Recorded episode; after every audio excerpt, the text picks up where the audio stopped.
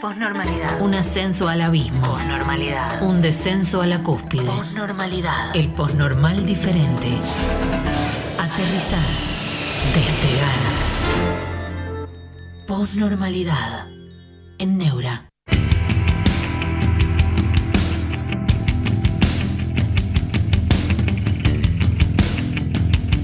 Buenas tardes, ¿cómo están? Muy bienvenidos a la posnormalidad en este tiempo precisamente posnormal, ¿no? Eh, a ver, vamos a empezar. Eh, Aletini y de Ogomer, algo así. Acá eh, somos respetuosos, ¿eh? Es decir, disparates, barbaridades, no. Está lleno de lugares donde puedes decir de disparates. Barbaridades, así, cosas vacías, huecas, no. No, no, no. No, tratamos de dialogar y de respetar a todos en la medida en que haya un aporte. Un aporte pues, con la disidencia que, que cada uno quiera manifestar, pero dentro de un marco, ¿no? De un marco que permita el diálogo. Matías Lamela, hola, ¿cómo estás? Muchas gracias. Eh, gracias Paola Andrea Quiroles, un gusto, me dice. Eh,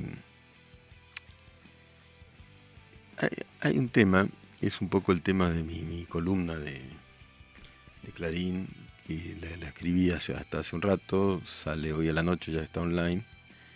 Eh, gracias, eh, Rosana Trota, sí, me falta poquito para descansar, hoy es mi último día aquí en Neura, hasta Neura y en, y en otros sitios en los cuales trabajo. Este, para comenzar mis vacaciones, sí continúo con la columna de Clarín, precisamente nunca la dejo de escribir. Cuando mm, en la columna de Clarín lo que digo es... Eh, me refiero al Congreso, ¿no? al espectáculo del Congreso.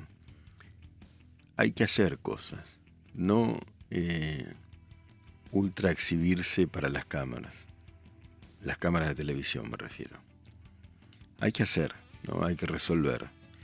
Yo entiendo, lo vengo diciendo en estos días, que en el Congreso hay dos niveles, uno de show y otro de trabajo. Hay un trabajo, Eh, después de la vaca, pregunta de, de las vacaciones, Leandro Owens, ¿qué color a hacer? No lo sé. Estamos, eh, creo, Neura está creciendo, Susana Vaqueiro, buenas tardes. Eh, creo no, sé que está creciendo, de manera que, bueno, no sé. No, no, no, no, no tengo idea, Javi, tampoco de, de, de cómo sigue esto, porque cuando algo está creciendo es muy dinámico.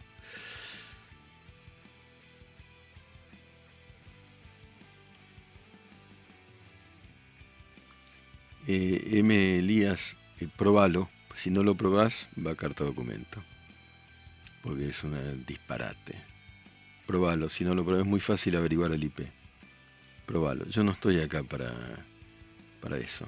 Estoy acá para dialogar. Si no lo probás, va a carta documento. Derecho, lo sé, mi abogado ya lo, lo sabe derecho y sabemos cómo distinguir el EP. Probalo. Eh, porque es falso, rigurosamente. Buena pregunta, Mike Z. Buenas tardes, profe. ¿Cómo tomó las declaraciones el director Adolfo Adistarain? Horrible.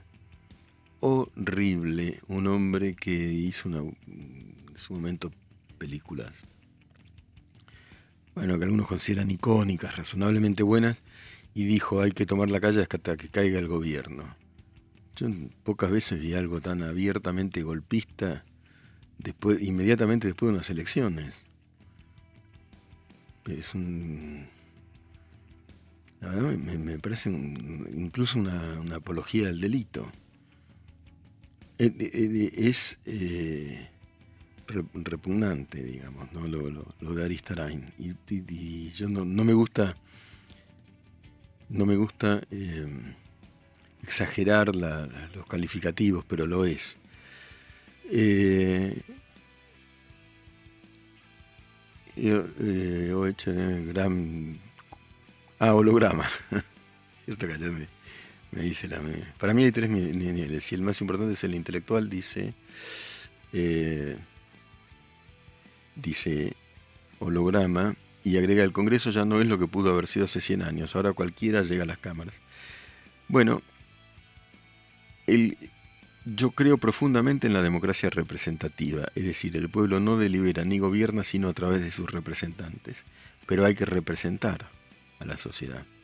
Y esa representación es a través de trabajo, yo creo que muchos lo hacen, ¿eh? cuidado porque los que gritan y componen el circo, me da la impresión, pero esa información no es una impresión, es lo que me dicen, no son la mayoría, el que grita se hace notar más. Ahora, hubo congresos anteriores eh, superlativos, donde por ahí pasó Alfredo Palacio, Ricardo Balbín, eh, innumerable cantidad de, personas que tenían un, un, nivel. Un nivel. Ahora también hay gente con nivel. Lo que pasa es que están estos tipos que... Hay una iracundia de los perdidosos en las elecciones y una furia, y esa furia no, no, no, no es constructiva en, en, el caso del Congreso. A veces está justificada la furia y la ira, pero en el caso del Congreso eh, de lo que se trata es de analizar, de, estudiar estas leyes, de diferir si hay que diferir y de fundamentar eh, cualquier disidencia. ¿no? Es un momento, un punto de inflexión, un punto de bifurcación aparentemente en la historia con una cantidad de eh, circunstancias que propician un cambio y con gente que, vamos a escuchar un audio ahora, que busca el pasado inmediato como si hubiera sido un éxito. No sé si tenemos muchachos el audio de Pablo Moyano pidiendo que, escúchenlo, escúchenlo y, ustedes me dicen qué piensan. ¿No? sentimos como militante, ¿no? Como dirigente. Yo el, rol de dirigente me saco como militante. ¿Dónde está Alberto? ¿Dónde está Cristina? ¿Dónde está Máximo? ¿Dónde está Sergio? ¿Dónde? Bueno, todo, todo, todo lo, lo, lo, lo, lo, máximo referentes eh, hasta las últimas elecciones. Tenemos que estar todos juntos, dijo. Esto no es que eh, perjudicarán camioneros con esta ley o un bancario o un compañero de matar. Vienen por todos los, los, los intereses de los argentinos. Creo que tendrían que reaccionar y, bueno, convocar y, y, estar en la calle. Acá hay tres formas de frenar este, eh, eh, estas leyes. ¿Estuviste la política a través del Congreso, la justicia, bueno, hemos presentado recurso de amparo y la calle. Un poco en línea con Aristaray, ¿no? Y además es curioso, dice, ¿dónde está Cristina? ¿Dónde está Máximo? ¿Dónde está Sergio? Pero si ese tridente, junto con los Moyano, y con Pablo Moyano muy en particular, eh, me parece que tiene una responsabilidad, justamente como dice Rubén Scheffer, en estos años y en la terrible degradación de que aconteció estos años. Eh, dice, eh, o Míquez, siguen peleando por vivir en el siglo XX. Pero, pero además vos te imaginás que salgan a convocar a una manifestación Massa, Alberto y Cristina, yo, eh, Pablo Alberto está en Madrid. Eh, sí, precisamente, Alberto está en Madrid eh, después de, la, de comerse las 12 uvas y todo eso. Si te preguntas dónde están, creo que Cristina está en el Calafate, Massa no sé dónde está, pero yo me, imagino esto de, la calle, de, de, ganar la calle, que es un poco en sintonía con lo de Aristarain no tan brutalmente, pero por ahí, ¿no? Por ahí, pero además, yo lo que, lo que pensaba es hipotéticamente, ay, pero es hipotético, ¿no? Eh, holograma dice, jaja, no pueden caminar por la calle estos sátrapas. Claro, a mí me da la impresión de que no convocarían demasiado. Me puedo equivocar. Eh, Diego Alfred, buenas tardes, profe. ¿Cree que Moyano pide esta unidad porque el paro de la CGT no está teniendo mucha adhesión? Saludos de San Isidro. Yo creo que se ve muy amenazado, ¿no? Pero pide una unidad que es imposible. Si, no si tuvieron todo el tiempo, fíjense el análisis, completamente desunidos durante su gestión gubernamental, Alberto Fernández y Cristina Fernández. Ahora se van a unir. Si no se unieron, y eso no fue bueno eso no fue bueno. ¿eh? Eh, quizá, dice Alegroso, quizá Cristina no hable más si consigue su impunidad. no debiera conseguirla, ¿no? porque las, las causas contra Cristina realmente abundan en elementos, abundan. ¿no? Eh, tiene que romper el chanchito por 40 mil. Ah, pero para pagar eh, el tema de una manifestación, los moyanos, eso no, lo van a pagar, pero por, por chicana, ese dinero no existe. Eh, para el grupo Moyano. ¿no? Lo que sí hay que cabe investigar las empresas y, todo lo demás. Eh, Río Héroe dice, ¿cómo se van a unir si uno vive en España y, la otra si pisa la calle va presa? No, Cristina no, está en calafate, digamos, las causas se siguen sustanciando. Pero lo que digo, y un poco lo que decís vos, si no tuvieron juntos durante el gobierno, estuvieron peleados durante el gobierno, sin hablarse. ¿Por qué se unirían ahora? ¿Contra qué? Sí me parece legítimo ir al Parlamento, exponer, sin hacer alaracas, ni, ni hablar de dogmatismo ni ideologismo, exponer por qué estas leyes que se lanzaron al Congreso perjudican mostrar datos, cifras, estudios, eso me parece legítimo. ¿no? y que me parece muy importante lo que explicó el ministro de Justicia, Cunio Libarona, hay que modernizar el sistema judicial argentino de manera urgente. Hay que hacerlo y hay que hacerlo. No es solo decirlo, sino hacerlo. Y no es fácil. Y no es fácil, porque ahí también hay una transversalidad de cosas. Y hay, hay algunos que son, hay algunos jueces que son muy valientes y, y muy valiosos. Y otros que no. La verdad que no, y que han sido corrompidos. Y algunos, como el juez Bento de Mendoza, creo que ya dejó el cargo y, bueno, y la justicia sobre él dirá lo suyo, ¿no? Eh, Ari JGB 75, buenas tardes, espero que no ganen esta, la calle estos antidemocracia. Miren, el tema de la, la casta sindical toda se siente acechada por el camino hacia la normalidad, sin ellos llevándose todo por delante. Se siente acechada, sí. Ah, Rosana Trota, sí, evidentemente.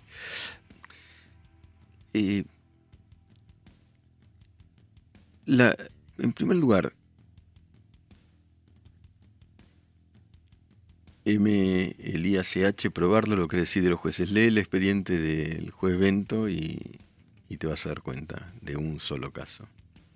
De un solo caso. Eh, están queriendo está ahí el expediente. ¿eh? Juez Bento de Mendoza. Bento con B. Saludos desde Granada, dice Javier Antún, España. Gran programa de Miguel. Bueno, muchas gracias, me encanta, Nebra. Gracias, Javier, y qué suerte que estás en esa maravilla de Granada. Susana Vaqueiro, están queriendo imitar la marcha Paz, Pan y Trabajo del 30 de marzo de 1982 y no se dan cuenta que son situaciones diferentes. Ahí hay algo que es el no se dan cuenta. Me parece que, por ejemplo, en estos dichos de Pablo Moyano no advierte eh, el sentimiento de la sociedad hacia algunos de los personajes que tuvieron protagonismo, efectivamente. Según a mano 111, Cunio Libarona fue el que mejor expuso en el Congreso.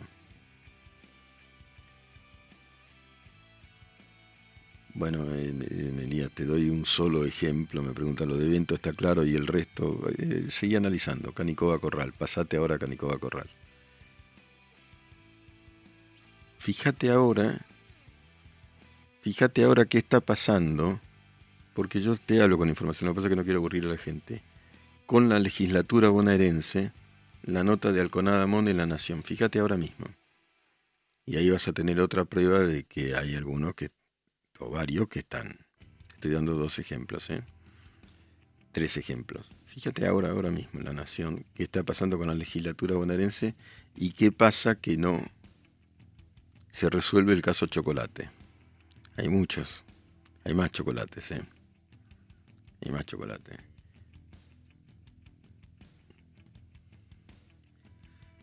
Eh, poderes en tensión, la legislatura bonaerense a un paso de ser allanada por desafiar a la justicia en el caso Chocolate. Este es otro caso de corrupción, desafía a la justicia, acá para mostrar que hay jueces que tratan de hacer su trabajo y algunos poderes instituidos tratan de frenarlo. La legislatura bonaerense, dice Hugo, quedó a un paso de afrontar un allanamiento y desatar un conflicto abierto de poderes. ¿Por qué? Porque le informó a la Fiscalía que investiga el desvío de cientos de millones de pesos de las arcas públicas y provinciales que protagonizan los Salvini y Julio Chocolate Rigo. Bueno, hay que investigar el tema. Ya está bastante investigado, pero hay más gente como estas eh, señores Salvini y, mi. Hay muchos, pues claro, esto es lo que quiero decir, hay jueces, cité a dos, vamos a decirlo con la prudencia jurídica correspondiente, presuntamente corrompidos y muy corrompidos, y otros que son muy honestos y muy valientes.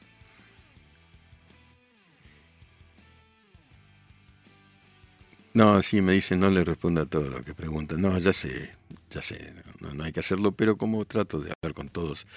Carlos de Cheli, saludos de Venezuela, Argentina, tienen que dejar gobernar a mi ley, Venezuela está destruido por la izquierda, de verdad. Y aún así, y aún así con esa dictadura sangrienta que de Maduro, que ya no veo la hora de que se vaya, eh, como ciudadano del mundo que uno es, la Argentina tuvo un 25% de inflación en diciembre y Venezuela tuvo un 3,2% en diciembre. Tenía una hiper de 40.000 al año, ¿no? Que allá podríamos haber llegado. Y aún así, ese dato del 25% pudo haber sido mucho peor en la Argentina. No, no se le puede. Es, increíble, ¿no? Marquitos, hola Miguel, saludo de Resistencia Chaco. Qué grande. ¿Calor? ¿Calor en Resistencia ahora? Brian Ava, hola, una hipótesis. El centro ya dejó atrás la derecha para que nunca más se vuelva cuando regresó la democracia en el 83. Ahora creo que llegó el momento de dejar atrás la izquierda. ¿Qué le parece?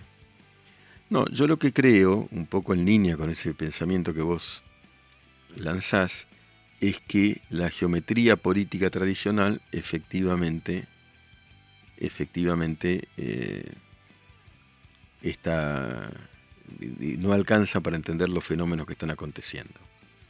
¿no? María de la Horcada, hola Miguel desde Mar del Plata, bueno, qué suerte, frente al mar. Muchísimo calor en resistencia, previsiblemente, me parecía. Gabriel, acá está lloviendo en Paraguay, mira vos. Grande Paraguay, ¿no? ¿Cómo hizo Venezuela para... Alguien dice, eh, hablando entonces, que Venezuela dolarizó. No, yo lo que creo que hizo es un inmenso ajuste. Me decía, hoy decía alguien en Radio Mitre que el de Milei es un 1% al lado de Maduro. Lo que pasa es que Maduro, Maduro sí tiene que ir preso. ¿eh? Maduro que ir preso pero por delitos de lesa humanidad, por, por presos políticos, por tormentos en la cárcel, por, por narcos. Hay un fenómeno que no debemos dejar pasar por alto, ya que hablamos de Maduro, y si querés hablemos de Santiago Cafiero, el último canciller, que es el de Ecuador, que es el de Ecuador, con el, este asalto de los narcos al poder, ¿no? que tiene, lo cual nos hace abrir los ojos profundamente, porque acá hay narcos, tienen uno de sus nidos fuertísimos en Rosario, pero no solo en Rosario.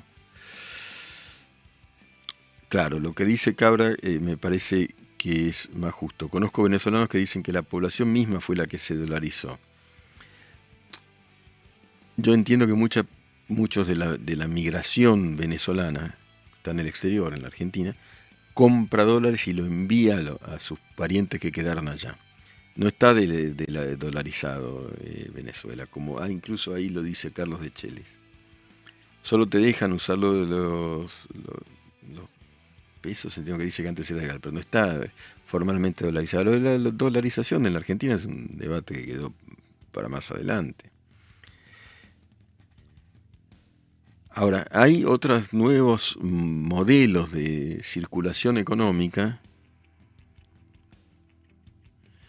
Eh, por ejemplo, los bitcoins, yo no, los, comprendo ni los manejo, están mostrando que los sistemas monetarios están cambiando. Profe, ¿qué grupos de rock de acá le gustan?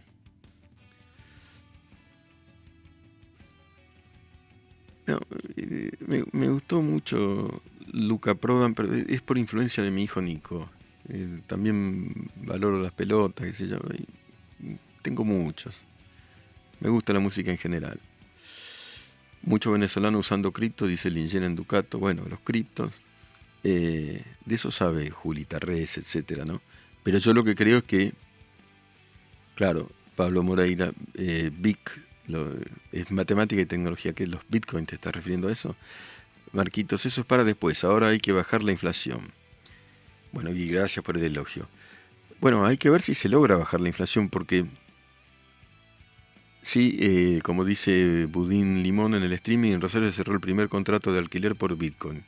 Bioprofesi, no sé si se estarán eh, metidos los narcos, pero bueno, no, yo creo que no, creo que lo, lo, vimos ayer en Radio Mitre eso, del primer contrato de alquiler por Bitcoin, es decir, se paga por una transferencia de Bitcoin. Vos te abrís una cuenta, pero eso que lo explique Juli.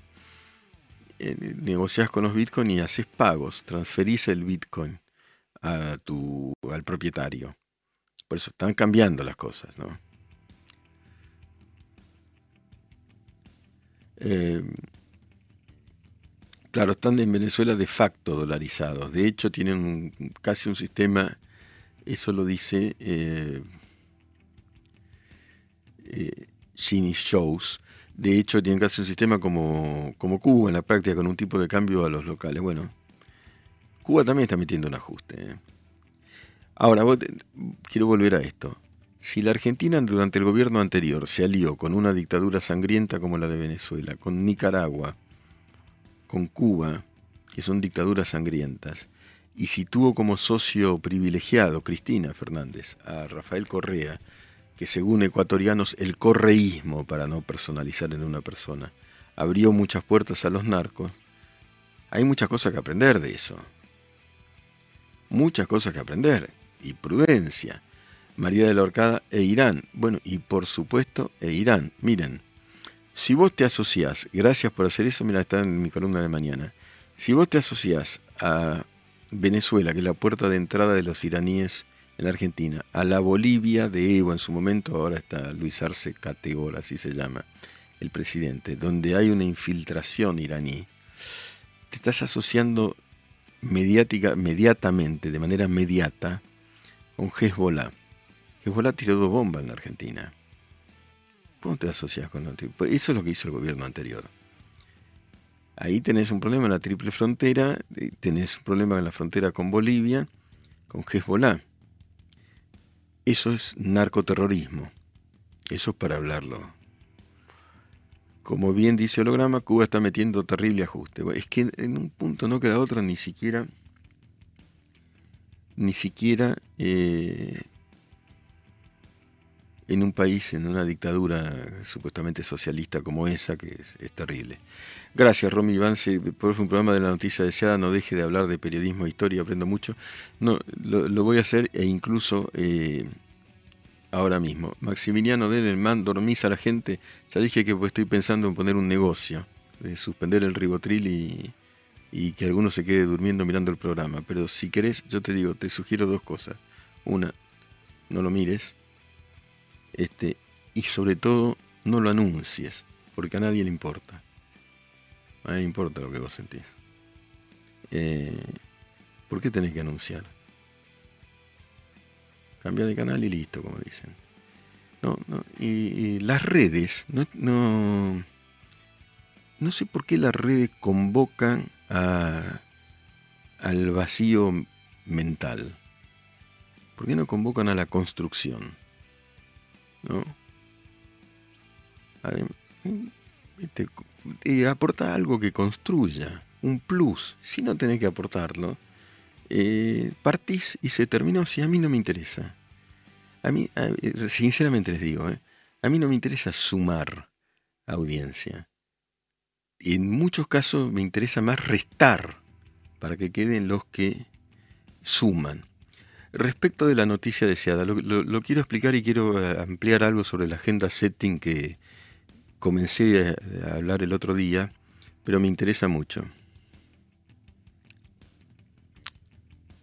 Marquitos, bueno, que puso 100 mangos para negra.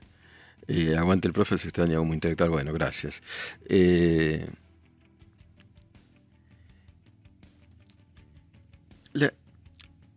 noticia deseada vuelvo a explicarla, pero a partir de ahí quiero decir algo. Es eso, es darle a la audiencia lo que la audiencia quiere oír, aunque sea falso, pero verosímil.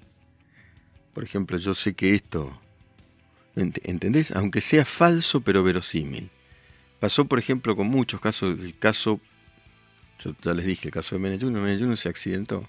Yo puedo darte, si vos querés oír la teoría conspirativa, de que lo mató, pero no lo mataron, se accidentó. Por lo menos nada prueba después de 30 años que lo hayan asesinado. Y además sí se encontraron graves irregularidades para simular que lo habían asesinado. Y eso era para cobrar un seguro. Photoshops en las puertas del helicóptero simulando balazos, testigos falsos a granel, etc. Después, eh, ¿se acuerdan el caso Pomar, una familia que no iba por la ruta y no estaba más? Se tejieron mil eh, noticias deseadas, hasta que se lo llevaron los marcianos. Los tipos se habían accidentado, estaban en un lugar de la banquina. Pero eso es lo uno con la teoría de la agenda setting, que es lo que prueba lo siguiente. Yo lo expliqué muy brevemente. Pero son estudios de audiencia. Que los medios sí proponen el tema a conversar dominante, pero no determinan qué es lo que piensa la gente sobre esos temas que los medios proponen. ¿No? Ahora bien, ¿qué es el periodismo hoy en día? ¿Qué es el periodismo hoy en día? Esto también puede ser objeto de... El periodismo surge, el periodismo eh, se incuba en Venecia en el siglo XV. Lo conté un millón de veces, pero, pero me gusta volver a ese origen porque lo explica todo. Como Venecia era un imperio comercial, necesitaban los venecianos, el dux de Venecia era como el monarca, y la clase dirigente y empresaria de Venecia, información sobre lo que ocurría afuera. Entonces iban noticiarios, se embarcaban y traían y escribían una, se llamaba visi manuscrito, avisos manuscritos, una hoja, que se vendía al precio de una gaceta, que era la moneda veneciana del, del momento. De ahí tantos diarios llaman la Gaceta, la de Buenos Aires. La Gaceta de Buenos Aires de Mariano Moreno, el nombre Gaceta era la moneda veneciana eh, cuando surge de estos noticiarios. Y ahí había, y ahí se incuba el periodismo. Muchos noticiarios distribuían, los vendían esos avisos manuscritos al precio de una gaceta, información verídica. En tal lugar, en tal latitud, subió el precio del trigo. Y otros los, co- los compró el Dux de Venecia para que difundan información falsa. Ahí tenés. Los que decían la verdad y los que no. Por eso es la, la posverdad, sí, pero tan vieja como la mentira. Hay algunos que mienten y otros que no. Y eso hay que distinguirlo muy bien. Eso hay que distinguirlo muy bien. Bueno, gracias Maxi por, por la disculpa. Eh, en fin. eh, hay que laburar, dice el programa, para sacar el país adelante. Bueno, por supuesto que hay que laburar. Pregunta, estimado, ¿por qué se confunde república representativa con democracia o es lo mismo? Es lo mismo. El sistema representativo liberal es un sistema de, de- porque si el pueblo, si hay democracia directa, en primer lugar pa- parece impracticable, salvo en el caso de Suiza que es otra circunstancia, pero en el mundo es impracticable. Pero la democracia directa de- dependería del cambio de humor social que cambia de un día para el otro y en cambio la deliberación, como la que se está llevando ahora en el Congreso, porque a pesar de todo hay una deliberación en el Congreso, y esto es importante, y esto no convierte, como dicen algunos, al presidente en un autócrata, todo lo contrario. La deliberación permite la discusión punto por punto y el trabajo sobre aquello que se quiere legislar, y eso consolida, pero a partir de eh, los expertos. Entonces, por eso hay una comisión de energía, otra de presupuesto y hacienda, otra de... El tema es que los que deliberen sepan respecto de aquello que estén deliberando. ¿no? Cuando no, si no hay cuando no hay representación, en rigor hay autocracia o dictadura. Es decir, Francisco Franco fue un dictador, lo que hizo es abolir el Parlamento. Asumió el poder en 1939 y se- hasta, hasta que se murió en 1975. Ahí no hubo Parlamento. que son las cortes, así llamadas en España. ¿no? El Parlamento surge a la muerte de Franco, después de la transición española. Franco muere en 1975, y si vos hacías una encuesta, cuando muere Franco, la sociedad hubiera votado, si hubieses hecho un plebiscito, y ganaba Franco. Porque no sé por qué lo adoraban. Al dictador. Un dictador sangriento. Franco, Franco Francisco Franco decían las monedas, caudillo de España por la gracia de Dios. El tipo se creía que Dios lo había puesto en ese lugar. Abolió el periodismo, pues cuidado, aprendamos de la historia. Abolió completamente el periodismo y puso un par de diarios para que para que eh, lo alaben y después de eso se reconfiguran las cortes con una transición, es decir, con la transición española que agrupa a los extremos dentro del sistema. En esa transición trabajan desde Fraga Iribarne, que había sido ministro de Franco, pero un tipo muy hábil y muy astuto, de derecha, hasta Santiago Carrillo, jefe del Partido Comunista Español, y todos los que estaban en el medio, y piensan unos acuerdos mínimos. En la dictadura de Franco se refugió Perón, claro es un tema a tener en cuenta. Todos los países en los que Perón se, se va, los amigos de Perón de, su momento no, no, eran democráticos, empezando por Stroessner en, Paraguay, hay gente de Paraguay, que era un dictador.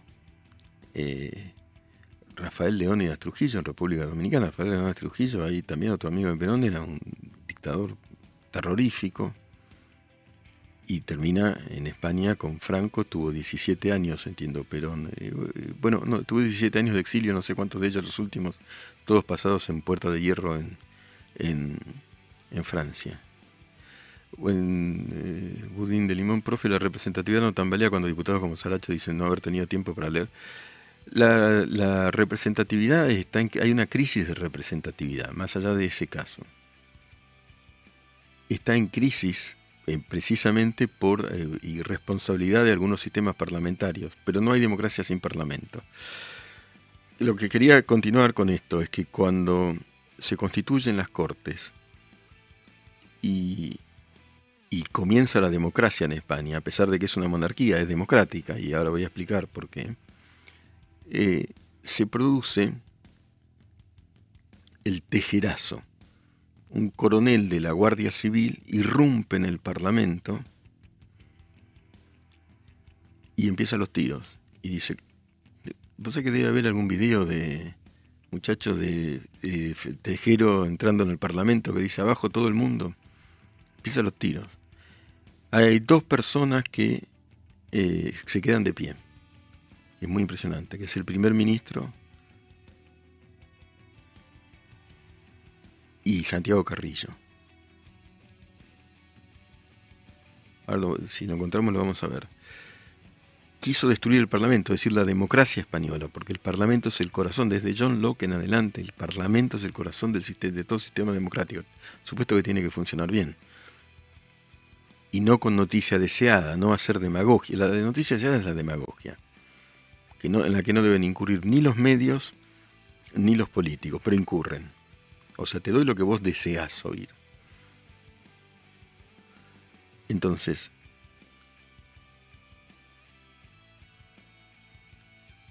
ahí está, ahí está, ese tejero, ese entra a las cortes, el tipo mira con el tricornio de la Guardia Civil y empieza a tirar, ahí está.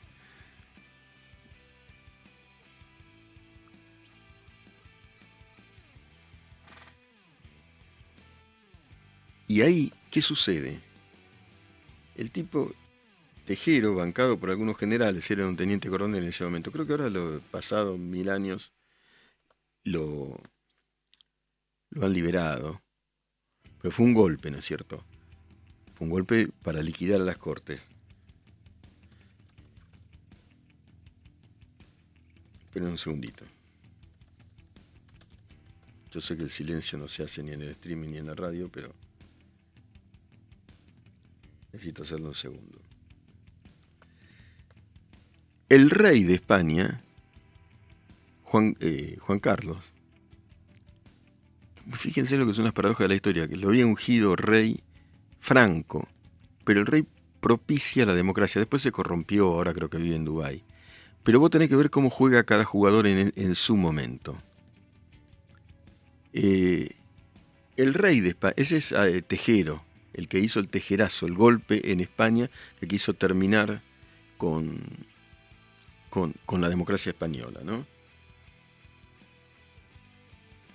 Quiero ver un solo dato nada más. El rey sale a hablar en un discurso y dice y desautoriza a Tejero y termina con el golpe. También terminaron con el golpe eh, el propio primer ministro de entonces, que yo lo conocí, Adolfo Arias, ¿no? Y, eh, y Santiago Carrillo, el tipo del PC. Y ahí resistieron, ¿eh?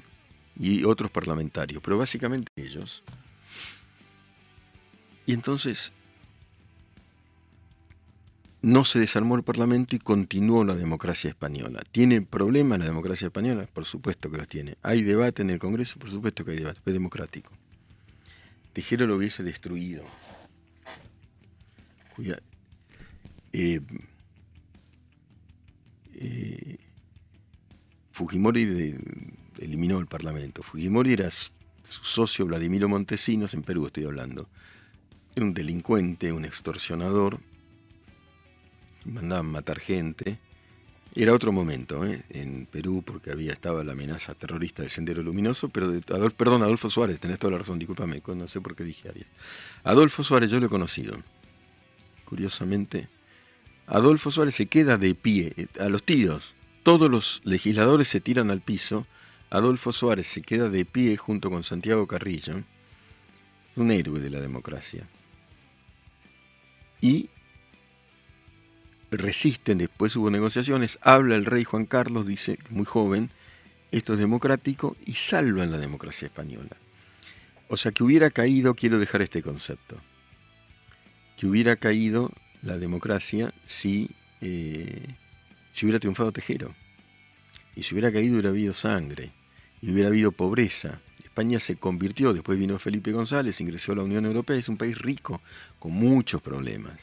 Ahora está acechado por el, por el populismo, por Podemos, etc. Lidhoff, eh, Miguel, le mandas un saludo a mi papá, Rubén Onda Moreno, pero por supuesto, Rubén, un, abrazo profundo y, gracias por, mirarnos. Gran abrazo. Eh, alguien pregunta sobre Trujillo.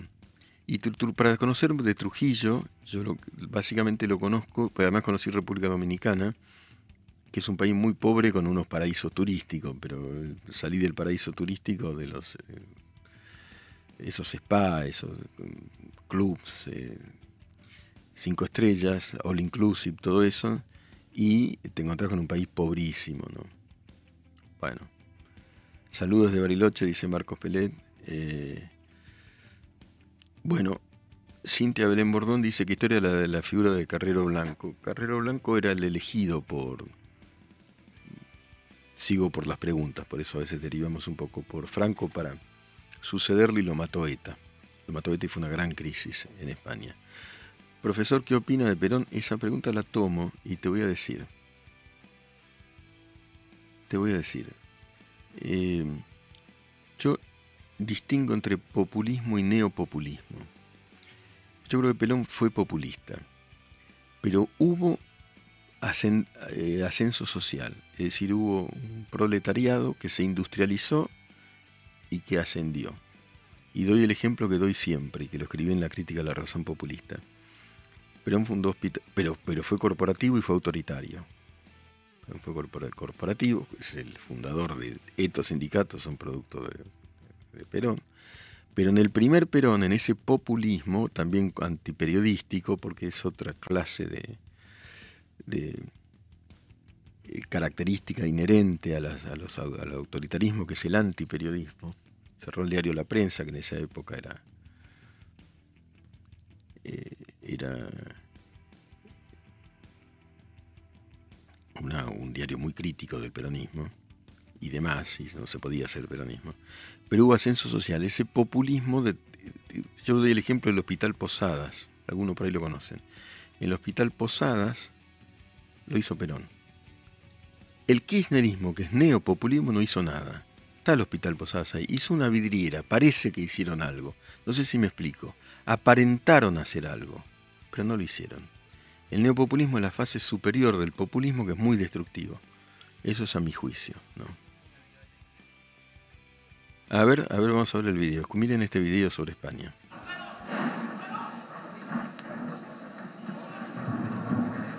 Fíjense. Ahí entra te, ¡Quiete todo el mundo! El tipo empieza los tiros, en un momento en un costado se lo veía a Adolfo Suárez y después, y de- y después si, si- eso, eso está en YouTube, lo pueden ver, Santiago Carrillo, eh, el, el líder histórico del Partido Comunista, ahí a ver.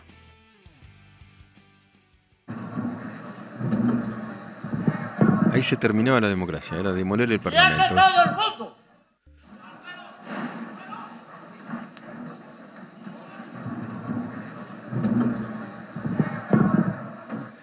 Inmediatamente después te empieza a tirarte, Tejero. Tejerazo se llamó. Bueno, por eso uno puede y debe criticar al Parlamento cuando funciona mal. Yo lo he criticado eh, como cualquiera, cuando con una enorme en 2001 declararon un default, lo aplaudieron con Rodríguez a la cabeza, lo, lo aplaudieron. Eh, lo aplaudieron de pie, lo ovacionaron, pero no con eh, la suposición que alguno puede tener de que Marquito dice acá es nefasto el Parlamento. Yo no sé, yo creo que hay dos niveles, eh, creo que hay un nivel que trabaja, por lo menos que ahora eh, trabaja, que hay un nivel que es el que más se ve, que es el que gritonea y lo convierte en un gallinero. Emilianus, profe, Momento consulta, me encantó la náusea de Sartre. Pienso estudiar un grado de filosofía, luego de mi grado de ingeniería nuclear. Sos un capo. ¿Qué me recomienda leer ahora? Si, si debo, entonces puedo poner esa frase de Kant siempre. La náusea es un gran libro de Sartre, ¿no? Pero bueno, una gran novela. Una gran novela. Tengo que pensar un poco. Por ahí podés pasar algún, aunque eh, algunos creen que está fuera de moda, pero algún, filósofo español como Ortega y Gasset. Hay un, texto muy bueno, no sé si lo conseguirás, son las medi- meditaciones sudamericanas de Ortega y Gasset, que son miradas sobre la Argentina. Otra pregunta que también asumo y tomo. ¿Eva Duarte fue tan así como la admiran?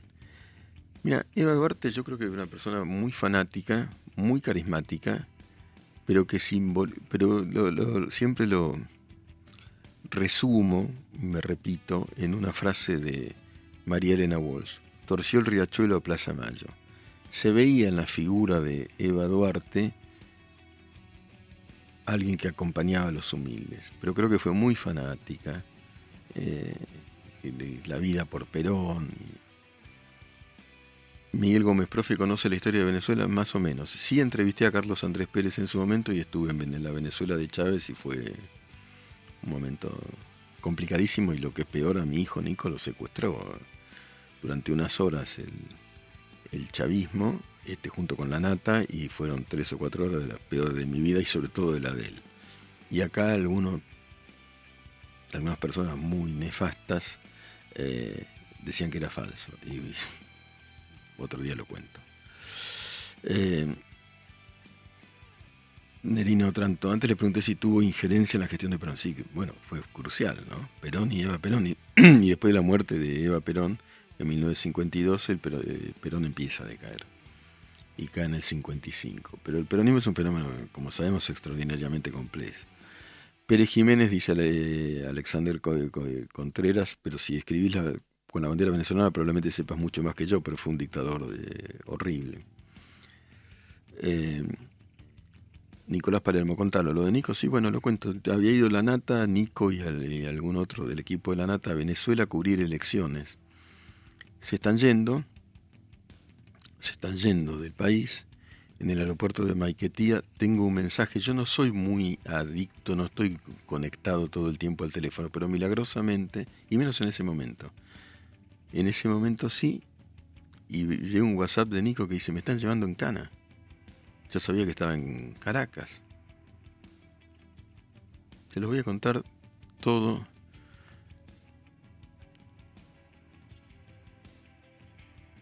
Y no me contesta más. Empiezo a llamar y no me contesta más. Llamo a todo el mundo. Algunos ministros del gobierno kirchnerista los llamé para insultarlos gravemente. Saca a mi pibe de ahí, porque yo pensaba que, y pensaba bien que ahí había un acuerdo entre el chavismo y el kirchnerismo. Contra la nata, contra Nico. Nico había hecho la, una investigación muy buena por eso. Durante dos o tres años no tuve noticia de él. Llamé, había políticos argentinos que habían sido observadores de las elecciones. ¿Qué pasó? Che, se cortó la pantalla y volvió. Eh, uno dice, Miguel sos casta, está loco. Casta es uno que tiene privilegio y que no se mueve de su privilegio. La verdad que no. La verdad que no. La paso como todo el mundo en este país. Llamo, llamo, llamo llamo a políticos argentinos de oposición al kirchnerismo. Una me muchos me dijeron, no, no sé. Una me atendió, lo tengo que decir porque quiero ser honesto. Me atiende Patricia Bullrich. Le digo, Patricia, que no sé qué era en ese momento. Nico, sí, Miguel, pero no sé dónde está. Pero yo te voy a ayudar. Llamé al jefe de. Conocí al jefe de prensa de LAN Chile. Lucas, no digo el apellido. Lucas, yo sé que no se puede, pero esto es una cuestión de vida o muerte. Demorá la salida del avión de LAN Chile a Buenos Aires. Miguel, flaco le digo, esto es un tema de vida o muerte. Nico me cuenta después y Patricia me ayuda. Me dice, mirá Miguel, la verdad es que es eso. Y yo no, no crean que por eso le doy vía libre ni carta libre a Patricia. Sí reconozco eso. Fue la única, había muchos políticos que llamé. ¿eh? Eh, Miguel dice, está en un subsuelo del aeropuerto. Jodido. Subsuelo del aeropuerto, el SEBIN, Servicio Secreto Venezolano.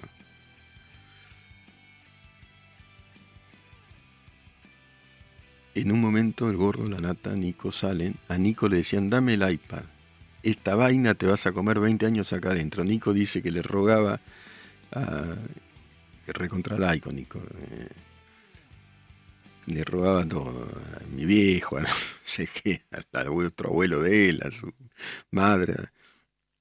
Te vas a quedar. Dice, yo lo creí, creí que me quedaba. Creí que unos gorilas de... unos patobicas del Sebin salen. Yo creo que por que fue un apriete, pero esos aprietes, viste, después de los de José Luis Cabeza, imagínate que cómo la pasé. Sale, me dice, salí, rajá el avión ya. Llamé al de Lucas, al pibe, a Lucas, digo, Lucas, corre al avión y cuando estés adentro y con el, y el coso, decime, tam- estoy adentro del avión. Lo que, y termino con esto, eso es Venezuela, ¿eh? Eso es Venezuela, con unos extranjeros, imagínate con los locales, y los venezolanos lo saben. Yo estaba completamente transpirado, había llamado a todo el periodismo de Buenos Aires, la noticia comenzó a trascender, era el gordo la nata, no era una broma, era un problema internacional importantísimo. Nico se la bancó y lo que le dio bronca, y no lo vamos a perdonar, son la gente que dijo que no lo secuestraron. Es mentira, dijeron. Y es verdad. ¿Se dan cuenta la diferencia entre la verdad y la mentira? Una de las que dijo que era mentira con total irresponsabilidad fue la señora Gabriela Cerruti. No nos vamos a olvidar. Vamos a leer el poema.